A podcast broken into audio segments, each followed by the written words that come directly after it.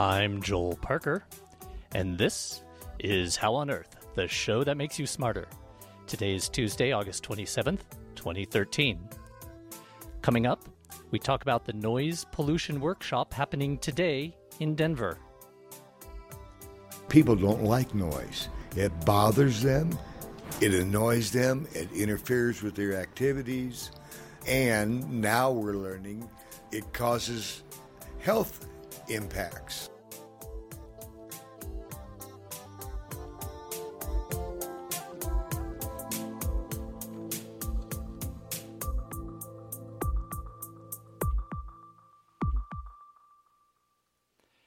We begin with a look at some of the recent news in science.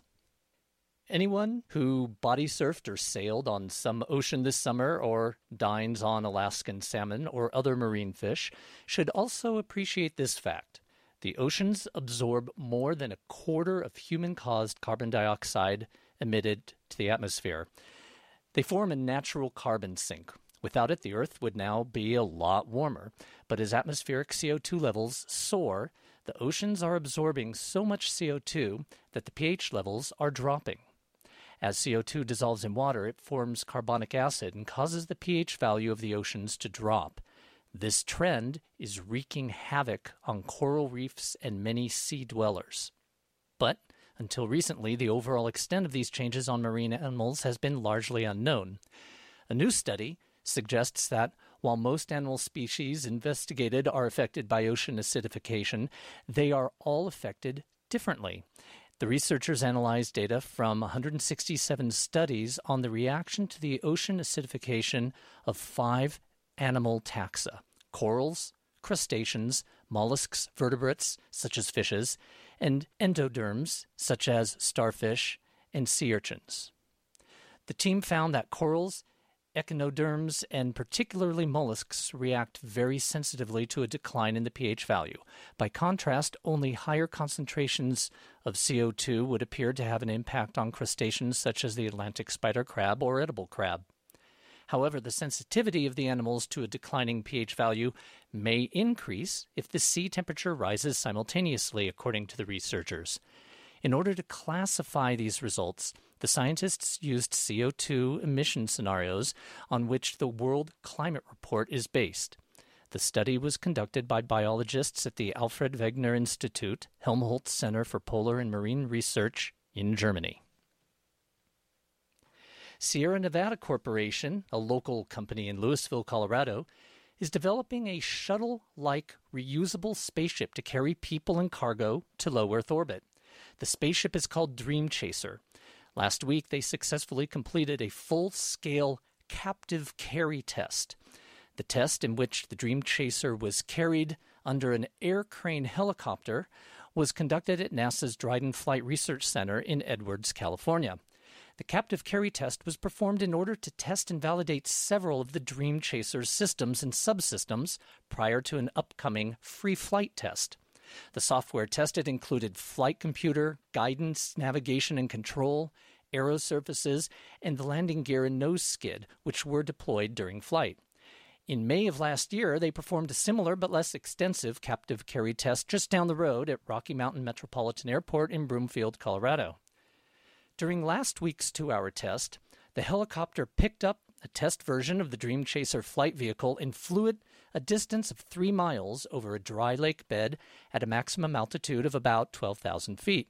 The spacecraft followed the projected path it will fly during the future approach and landing tests at Dryden. Data obtained from the test will provide valuable information about the Dream Chaser hardware and ground operations and paves the way for the free flight tests at Dryden this fall. The Sierra Nevada Corporation is working with NASA to develop Dream Chaser, plan to launch atop an Atlas V rocket through NASA's Commercial Crew Development Round 2 and Commercial Crew Integrated Capability initiatives. New commercial spaceflight capabilities that are being developed by NASA partners through these initiatives eventually could provide launch services to transport NASA astronauts to the International Space Station from U.S. soil.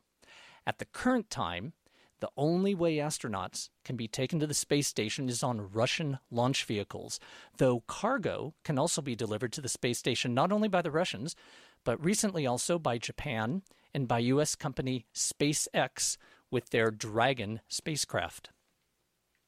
And speaking of space exploration, on this day in history, in 1962, NASA launched the Mariner 2 spacecraft that became the first successful flyby of the planet Venus. It passed within 35,000 kilometers of the planet and took measurements of the atmosphere and surface. Mariner 2 was the first spacecraft to travel to another planet. Also, September 1st will be the anniversary of when, in 1979, Pioneer 11 became the first spacecraft to reach the planet Saturn when it flew within 21,000 kilometers of the cloud tops of that planet. The Pioneer spacecraft was used to investigate the rings and determine if a trajectory through the rings was safe for the upcoming Voyager visits.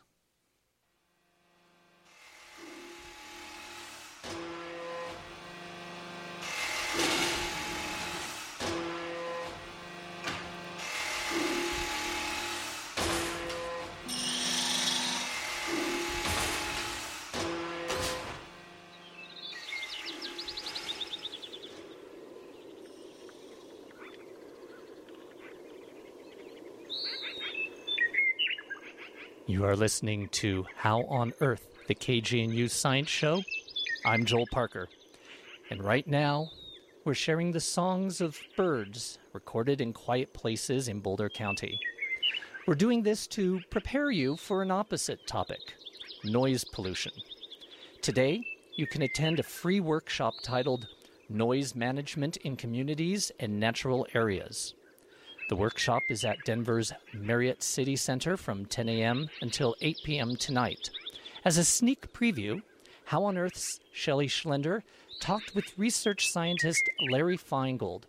Dr. Finegold has authored or contributed to over 80 publications about noise, including the U.S. National Academy of Engineering report titled Technology for a Quieter America and the World Health Organization report burden of disease from environmental noise. Now, here's Shelley talking with Dr. Finegold, starting with two sources of annoying noise lawnmowers and traffic.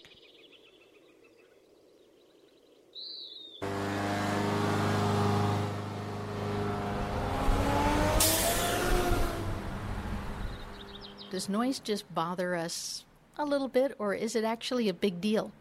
It actually is a big deal. Some of the effects of noise are not as bad as what the common public thinks, some are worse than what the public thinks. What is an example of something that is not as bad as we think it is? Nighttime sleep disturbance, particularly around airports. Mine and many other people's work has shown that the sleep disturbance that actually happens is not as great as what we initially thought it was. Is it more like if a bell is going on at a lighthouse, people get used to it? Used to it. That's the right phrase. The human brain is remarkably adaptable. If you live near an airport or a train, railroads, you really do get used to the noise very quickly and you just tune it out. And I've heard that some people, if the train stops blowing its whistle at 3 a.m. at night, that wakes them up because they're used to it. Because they're used to it. Or people who come from large cities like New York, where they're used to a high level of noise, and they come to a conference in a quiet place like Denver, they can't sleep at night because it's too quiet. So it's a very complex issue. Some of the problems are not as bad as what the general public thinks that they are. Some are worse. Some are worse. What is worse? The health effects of noise. Is that even if you get used to the noise? Correct, because your autonomic nervous system functions independently of your brain. So even though you may not be aware of it, your body is being affected by things that, that impact you from your environment. If the autonomic nervous system, the part that is not awakened by noise, doesn't wake up, is it still affected, say, by airplane noise? That is correct. So we've got EEG studies of people when they're sleeping. It that shows that the body is still reacting to the noise, even though you're not waking up. Even though you're not waking up, are there indications that there is a stress response to noise? That is exactly what it is. It's a generalized stress response. It primarily affects your cardiovascular system, leads to high blood pressure, and that's a precursor to all kinds of other more serious heart problems like arrhythmias, sudden cardiac arrest, strokes. So somebody may be sleeping through the night next to the airplane or next to the train, but their autonomic nervous system, the unconscious side of their body, is not really sleeping and resting. It is stressed. Good quality sleep is extremely important for human functioning. The problem is that the autonomic system takes the inputs like noise while you're sleeping, so it's still reacting to these environmental stressors. It's my understanding that stress is okay if you're really running from a tiger, but ongoing day to day low level stress wears out a lot of parts of the body. Stress is not always a bad thing. A moderate level of stress is beneficial to human performance. But what you don't want is a lifetime of constant bombardment by environmental stressors such as noise. Okay, so we've talked about two kinds of stress from noise. One is whether it keeps you awake at night or not. And it turns out if you're around a noise, you get used to it and you sleep. But then there's a, that other kind of stress, which is the low level stress that does come from living near an airport, living near a subway, what are some other kinds of noise pollution that are troubling for people? Near the top of the list is interfering with speech communication. Oh, so like a noisy restaurant. Yeah, that's one of my personal pet peeves. Noisy restaurants. Environmental stressors like noise are not good for your digestive system. You would get much more benefit out of that meal and enjoy it a lot more if you could talk comfortably with the people you're sitting around the table with. Is that because there's no way to make a restaurant be quiet? Not at all. There's this popular conception that noise is a ubiquitous part of modern society and there's nothing that we can do about it. And that's just flat out not true. There are two different sides to approach the issue. One is from the engineering side, so carpeting and acoustical tiling on the ceiling, like you see in this room, and, and the way the whole thing is designed to reflect uh, sound is what makes this room quiet and why we're able to do this interview here in a quiet room. So it's the engineering side, and then there's the noise policy side. On Tuesday, I will give a talk on a set of tools that are available to local communities like noise ordinances, building codes, things like that, that local communities can use to manage and control their own noise environment in the city.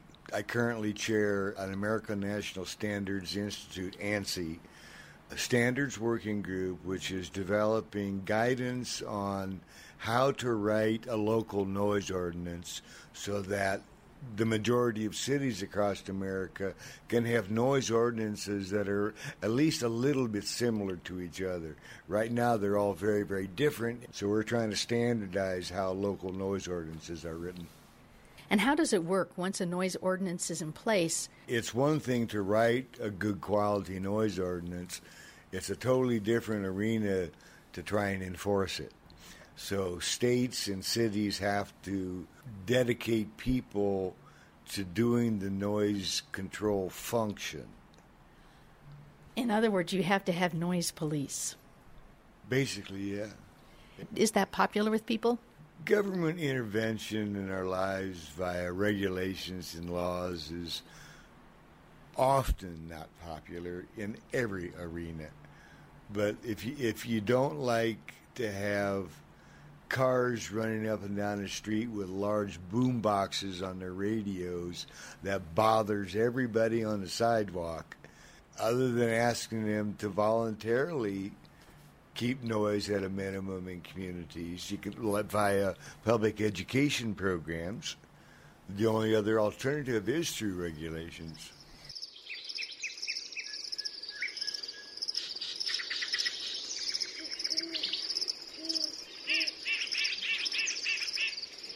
This is How on Earth, the show that makes you smarter.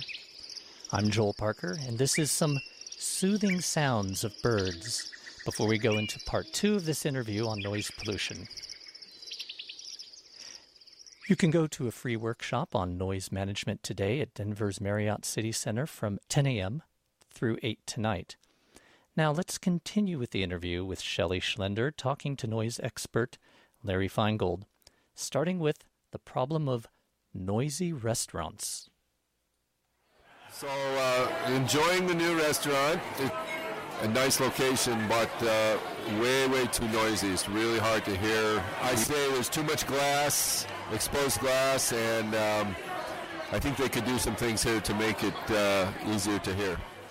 Well, how about those restaurants? Can you just suggest to a restaurant that business might actually be better if it doesn't always have to be so noisy?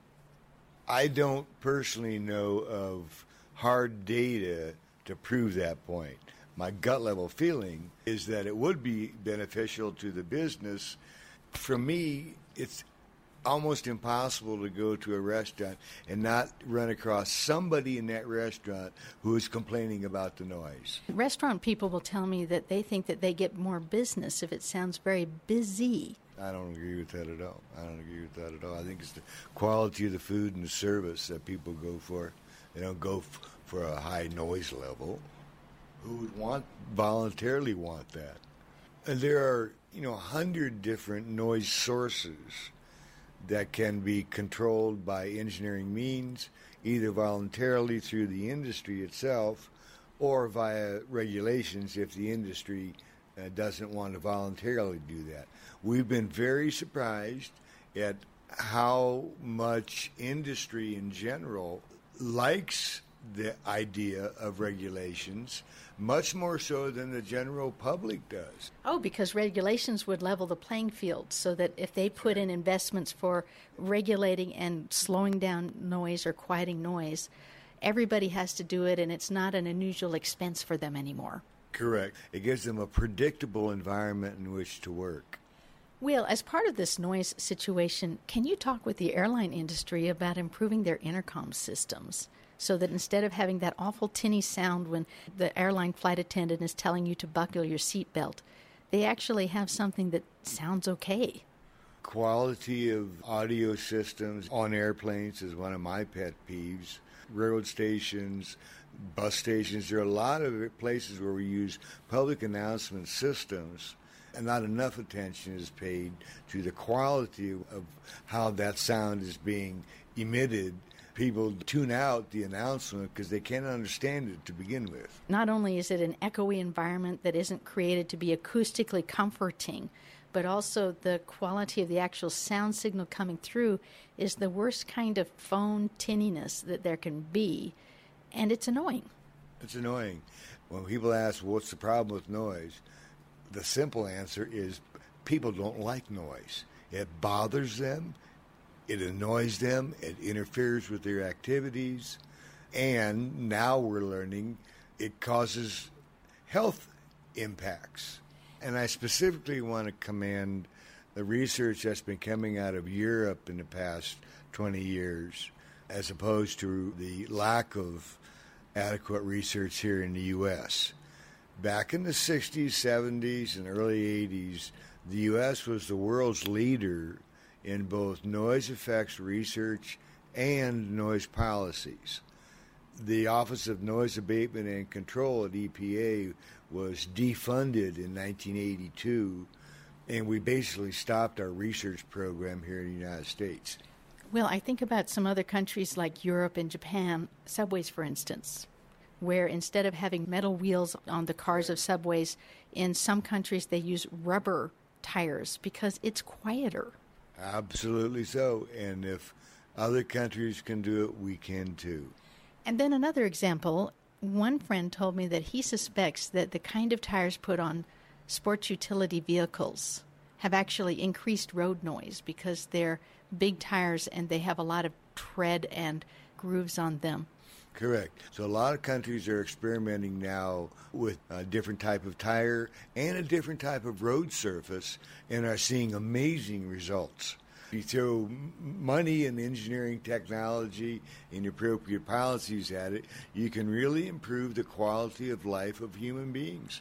It's nice to improve the quality of people's lives, but is there an economic payoff to reducing noise? The recent National Academy of Engineering report called Technology for a Quieter America, a seminal report coming out of Washington, D.C., and the, National Academy of Engineering one of their main thrusts is that our noisy products, from dishwashers to lawnmowers to tractors, trains, we can't sell our noisy products in foreign countries. The country next door has got the same product with a lower noise level. It is impacting the United States tremendously economically in terms of our global competitiveness. Do you mean that there are places where they know how to make a quiet vacuum cleaner and a quiet lawnmower? Oh, absolutely so. The vacuum cleaner story is an interesting one, though, because that was tried, I think it was by Hoover, about 20 years ago here, and they made this incredibly powerful but super quiet vacuum cleaner, and it didn't sell because the public listened to that and said, well, it can't be any good if it's not noisy. Noisy tells me that there's a powerful motor in there. So they stop producing it. So th- there are some public relations issues that need to be addressed.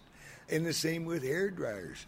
There are lots of super quiet hair dryers around the world. I could have a hand hair dryer that I yeah. used to dry my hair, and it wouldn't be sounding like I'm next to a jet engine Absolutely so. Almost all the products in my home, personally, are low noise products. Dishwashers is another great example.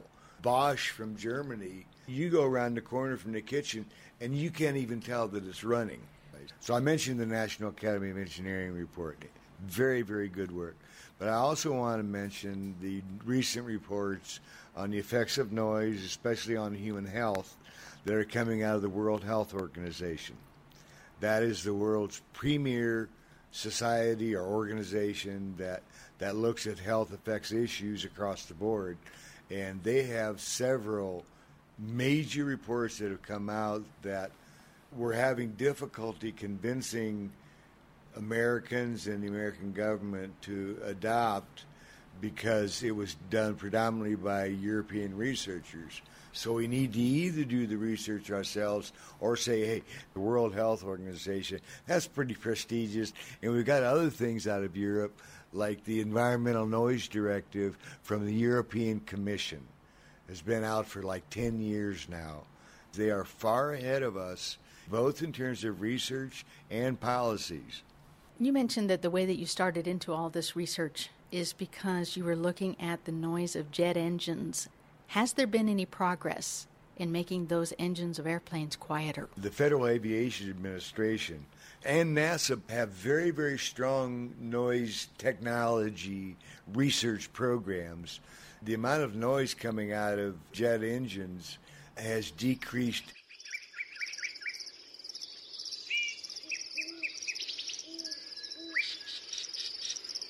Thanks to Shelley for that interview. Larry Finegold believes that if we had less noise pollution, we might hear more sounds like this. You can learn more about noise management today at the free noise workshop about noise in communities and natural areas. It's happening today at the Marriott City Center in Denver from 10 a.m. until 8 tonight.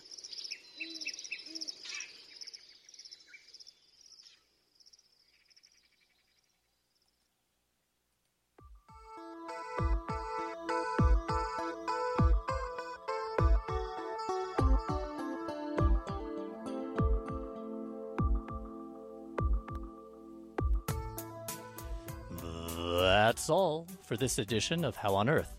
Our executive producer is Susan Moran. This week's show was produced and engineered by Joel Parker. Additional contributions by Susan Moran. Our theme music was written and produced by Josh Cutler. Additional music today by Steve Jones, produced by Shelley Schlender. Visit our website at howonearthradio.org to find past episodes, extended interviews, and you can subscribe to our podcast through iTunes and follow us on Facebook and Twitter. If you have any questions or comments, please call the KGNU comment line at 303 447 9911.